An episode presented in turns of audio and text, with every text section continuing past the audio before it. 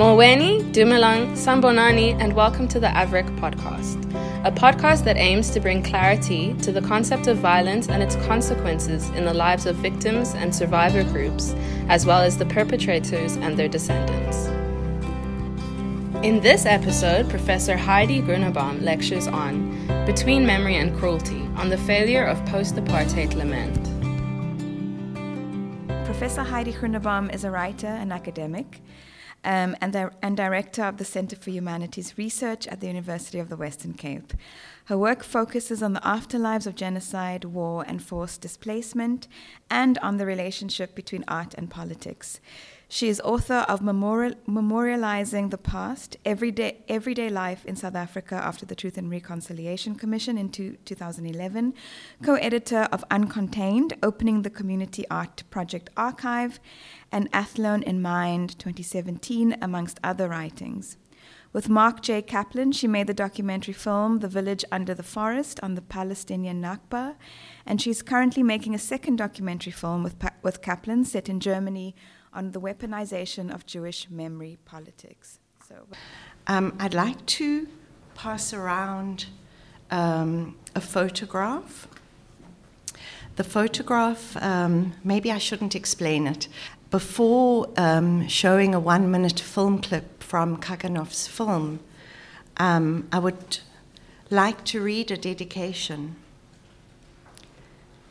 This is dedicated to the miners and migrants who toil every day beneath the earth, hidden in worlds of labor and extraction that created this South Africa, this Southern Africa. And for the slaves whose immaterial labor created its first city, this first city.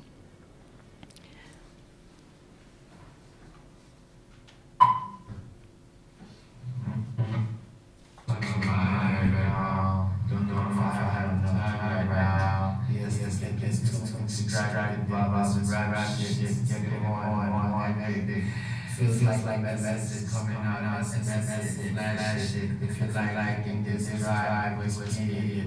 The future is now. It's too late. Young, young, back, back, son. We live in a slow time. Wait, wait, things ransom. Rob, Robert Huckums. How how rate radiate cancer. Society still, still, still, grab, grab, grab.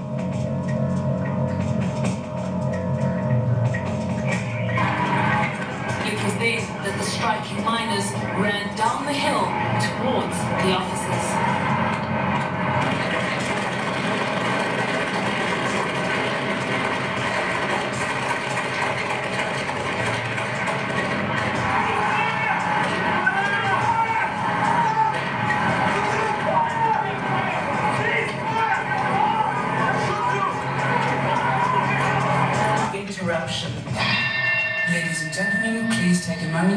your cell phone and ensure it is switched off.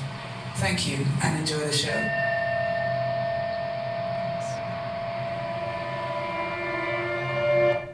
Thank you.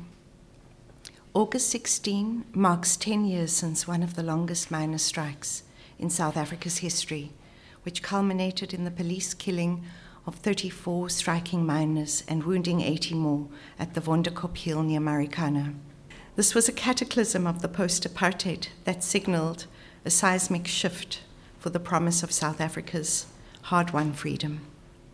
For those who recall where they were and what they were doing on hearing the news of the massacre that cold midwinter's day, one sense of time's flow was punctured. Nine years earlier, a different temporal and spatial rupturing took place in Cape Town land excavations for corporate real estate development uncovered a vast 18th century burial ground in Greenpoint near the city centre.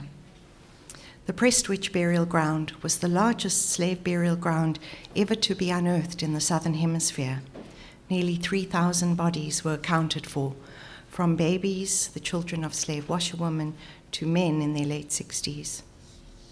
Prompted by two works of art, the experimental non narrative short film by Aryan Kaganof titled Threnody for the Victims of Marikana, and a theatre piece by Nadia Davids, directed by Jay Pather, called What Remains.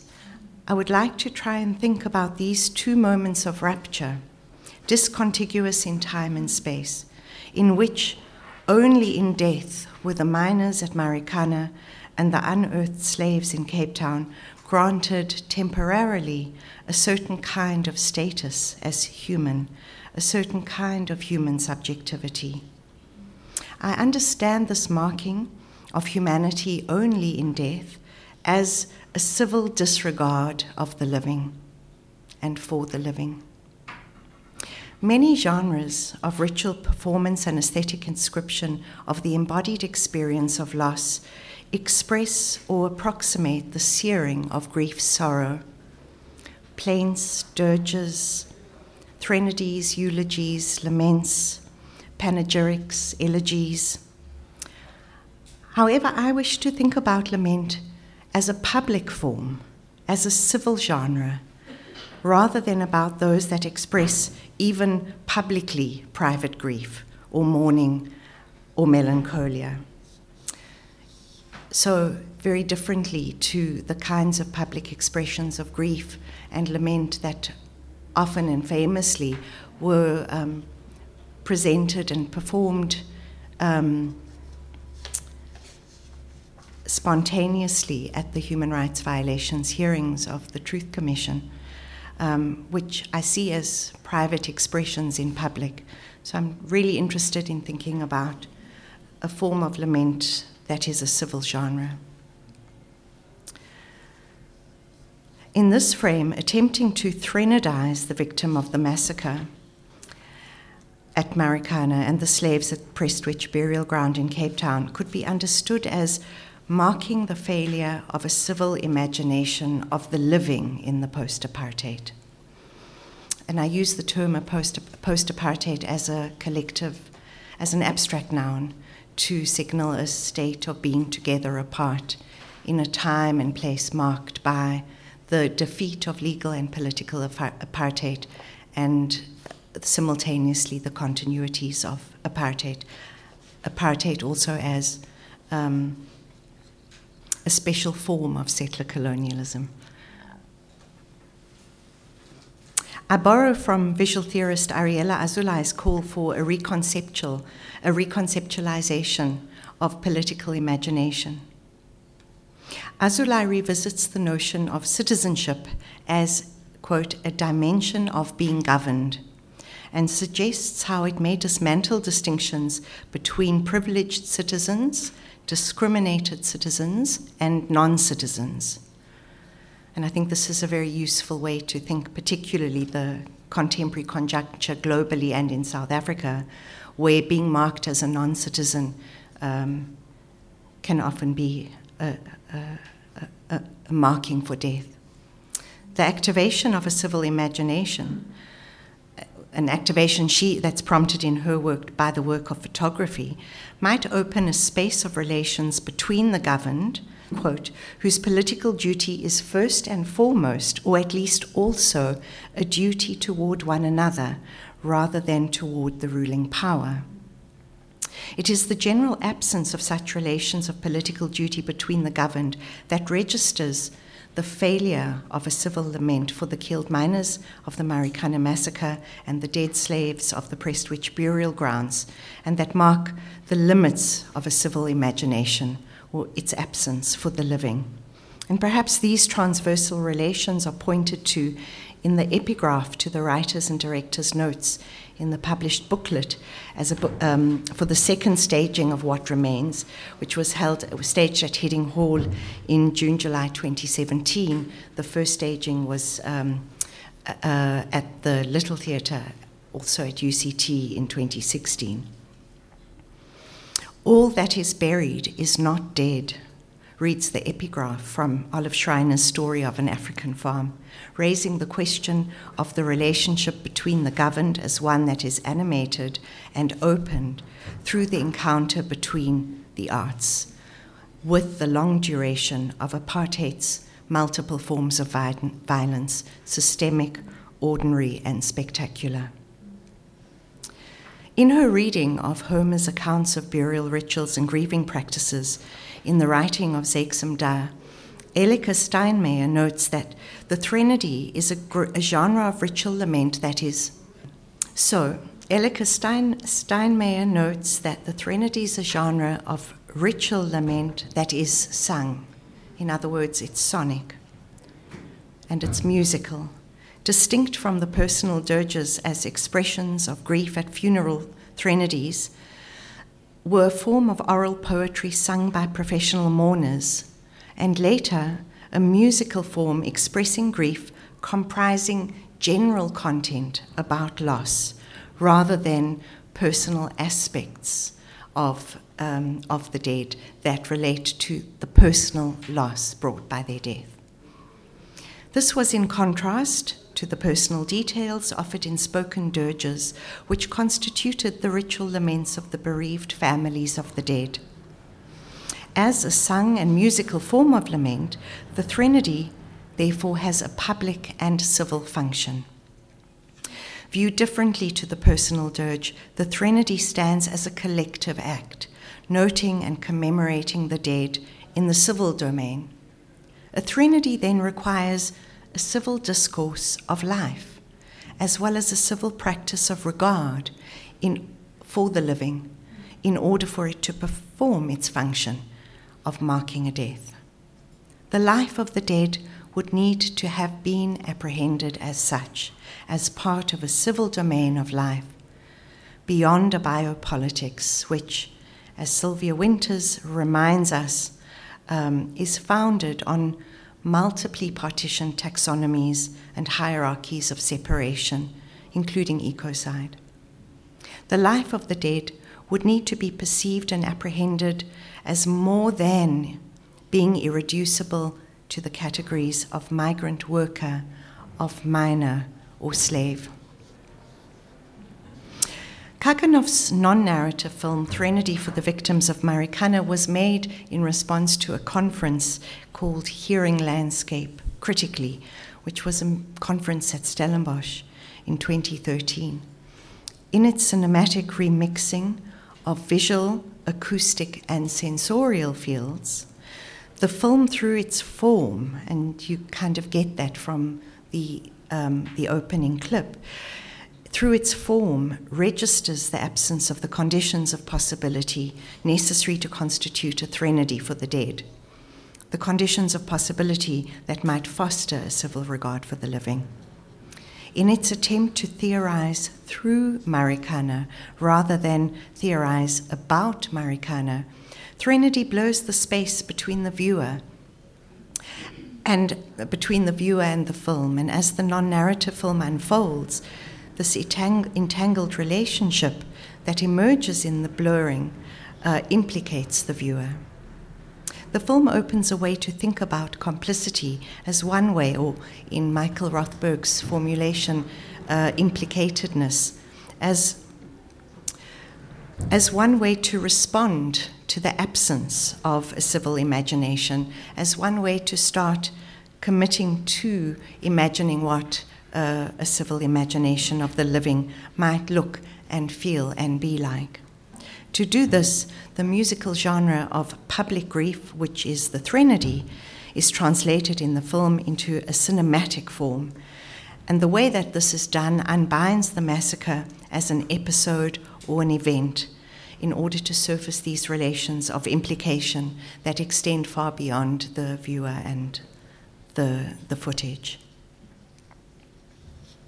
If the film avoids the term massacre in its title, it not only brings the eventness of the massacre under scrutiny, it discerns the relation between the long durations of apartheid's systemic racialized violence, aesthetics, and complicity that together enable us to rethink a shared political imagination, as well as, I think, a thicker conception of time and duration. Nadia David's play script, What Remains, addresses the uncovering of the Prestwich burial ground, initially written as a novella, and this is important because it, it, it, it's finally staged as live art. In a series of workshops with Jay Pather and the performers, the work was reworked into a performance text, divided into 12 parts, each part corresponding with uh, one of the theses from um, John Berger's uh, 12 Theses on the Economy of the Dead. The four characters around whom the conflict centers are archetypes the healer, the archaeologist, the narrator, who later was transformed into the student, um, and the chairman, who was later the chairwoman. As archetypes, these characters are allegorical translations and allow for a capaciousness and an extension of, um, of these types into other settings, from New York to Detroit to Jaffa to Berlin and elsewhere. But they also um, translate the specificities of the burial grounds history and geography and stand in for the constituencies and claims in the public contestations that ensued with the uncovering of the slave site. A dancer was brought into the performance whose presence connected, separated, and threaded the 12 parts, embodying and moving the unworded, the unspoken remainders of past and present, dead and living, into the ruins of the now. Through the 12 parts of the play, the metaphoricity of the rupturing of the earth by the developers' bulldozers to expose the buried slaves at the heart of the city thickened through the interaction between the characters and the dancer and the audience. What Remains was transformed into a play script after David sensed that there was something about the form of the text that wasn't quite working, something about text and inscription. And as a, as a writer who's been making and thinking for many years with the idea that performance and memory are intertwined, that they are each other's echoes, and that no, she says no other art forms, I disagree, um, are as uniquely placed to evoke memory, to represent it, to bring it into a conversation with the, play, with the present. David's reworking of the novella into a play script recognizes the collective, collaborative, but also ephemeral and communal uh, attitude of live art and its possibility to constitute a transient time space in which lament as a communal and civil endeavor might be constituted. In his director's notes, Jay Pather writes of the architecture of the staging as one that structured the possibility for an encounter in which, looking across the room at a row of spectators watching like you, like you, histories playing out, you may identify a perpetrator of catastrophe or even an ally. And so there's something about like you, watching as you are watching, but someone who with whom you identify that I think I would like to um, kind of unpack. Because in thinking about um, Threnody with and through the arts and of lament as a way to build another way, another civil practice of being together, apart, across the separation that marks um, asymmetrically the everyday in the present. Um, to, to think against the logics of apartheid and its organizing kind of um, psychic architectures, laws of perception, as um, Njabulo Ndebele describes these, um, I think is, is, is a, if I may say it as strongly, an obligation. Complicity, enfoldedness, the refusal of an outside or a bounded narrative function as motifs of the limits of civil relations that are threaded both through the structure of Threnody, the film, and what remains, the play. From the perspective of the camera in Threnody, the footage that forms the bulk of the visual bed is that of the point of view of the police. The viewer only sees the act of killing through a state aligned perspective, and I'm playing there with um, Joshua Oppenheimer's kind of film, The Act of Killing, but also thinking about, um, about how the point of view um, of the film footage of the Marikana massacre is only accessible through the footage that was filmed while the police were shooting. To view the police footage of the killing again and again makes the viewer an accomplice in the repeated obliteration of the murdered, murdered men. There can be no shared perspective with the dead, nor is there a shared perspective of their lives if they are excluded from a practice of civil imagination of the living. Although categories of worker and miner crucially lodge a political and social subject who claim visibility, collective rights, and recognition, these categories are inadequate to the task of the network of relations and obligations that a civil, Im, that a civil imagination would constitute. The film comments on the ways in which structures of social organization compose and maintain a distribution of the sensible across the domain of the visible, sayable, hearable. The legend in the opening credits of the film, Made in a Police State, remind of uh, Jacques Rancière's term, uh, the police order, a term that he uses to describe the institutional organization and social arrangement of power that partition the senses. And this is both hauntingly resonant and ironically apt.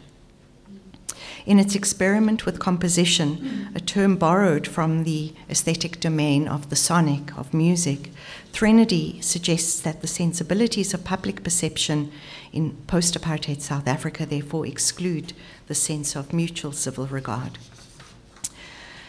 At the same time, the use of decomposition of sound and image suggests an undoing and reconfiguration of the domains of the senses to which sound and visual image are conventionally made to correspond. So, a practice of civil imagination would re- require both an aesthetic education of the kind that Gayatri Spivak imagines and asks for us to imagine uh, in order to inhabit the fragmented, interconnected contemporary, and an aesthetic endeavor that defamiliarizes the made invisible, including the givenness of the geopolitical framings of imagined national spaces that are, we often imagined as somehow discrete and self contained, separate from the networks of trade, movement, migration, capital, and informational flows.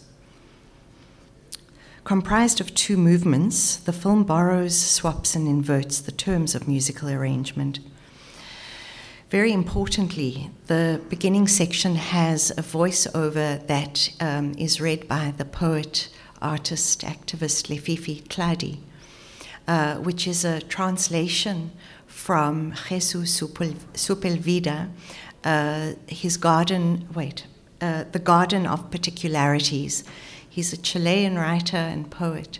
Um, it's a kind of anarchist manifesto. Um, a really interesting manifesto. And Lefifi Tladi translates this into, into Sotho. Um, sorry, into Tswana. And he, re, he voices the Tswana translation of this manifesto that links the kind of Ur laboratory of neoliberalism, Chile, um, to South Africa in a gesture that insists on extending the imagination of uh, implication um, that the Marikana ma- massacre sh- should be considered inside of, and widens the circles of reference and interconnection. So, in, if the aesthetic remaking of landscape constitutes a significant process in the ideological remaking of conquered and partitioned lands into new and in South Africa now supposedly more inclusive national homelands, landscape cannot be only an aesthetic vision of ideological and embodied attachments imposed on an existing national surface, eliding the strata beneath.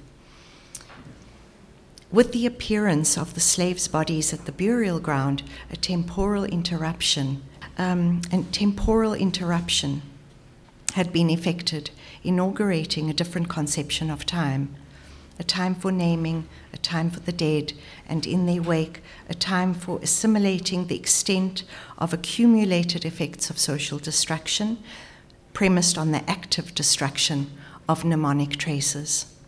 Such mnemonic traces enable a futural, or would have enabled a futural orientation for memory work.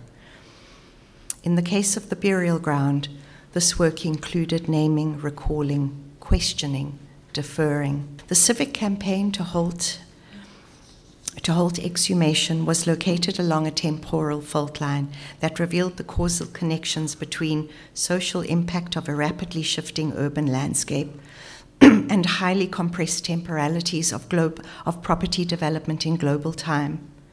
The campaign called for a slowing down of the development machine in order for a social and historical reckoning to begin.